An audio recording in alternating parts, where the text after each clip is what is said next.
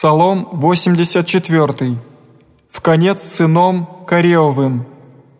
«Благоволил Иси, Господи, землю Твою, возвратил Иси плен Яковль, оставил Иси беззакония людей Твоих, покрыл Иси вся грехи их, укротил Иси весь гнев Твой, возвратился Иси от гнева ярости Твоея.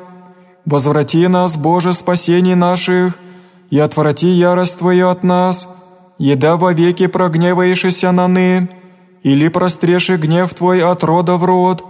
Боже, Ты обряшься, оживишь ины, и люди Твои возвеселятся от Тебе. Яви нам, Господи, милость Твою, и спасение Твое дашь нам.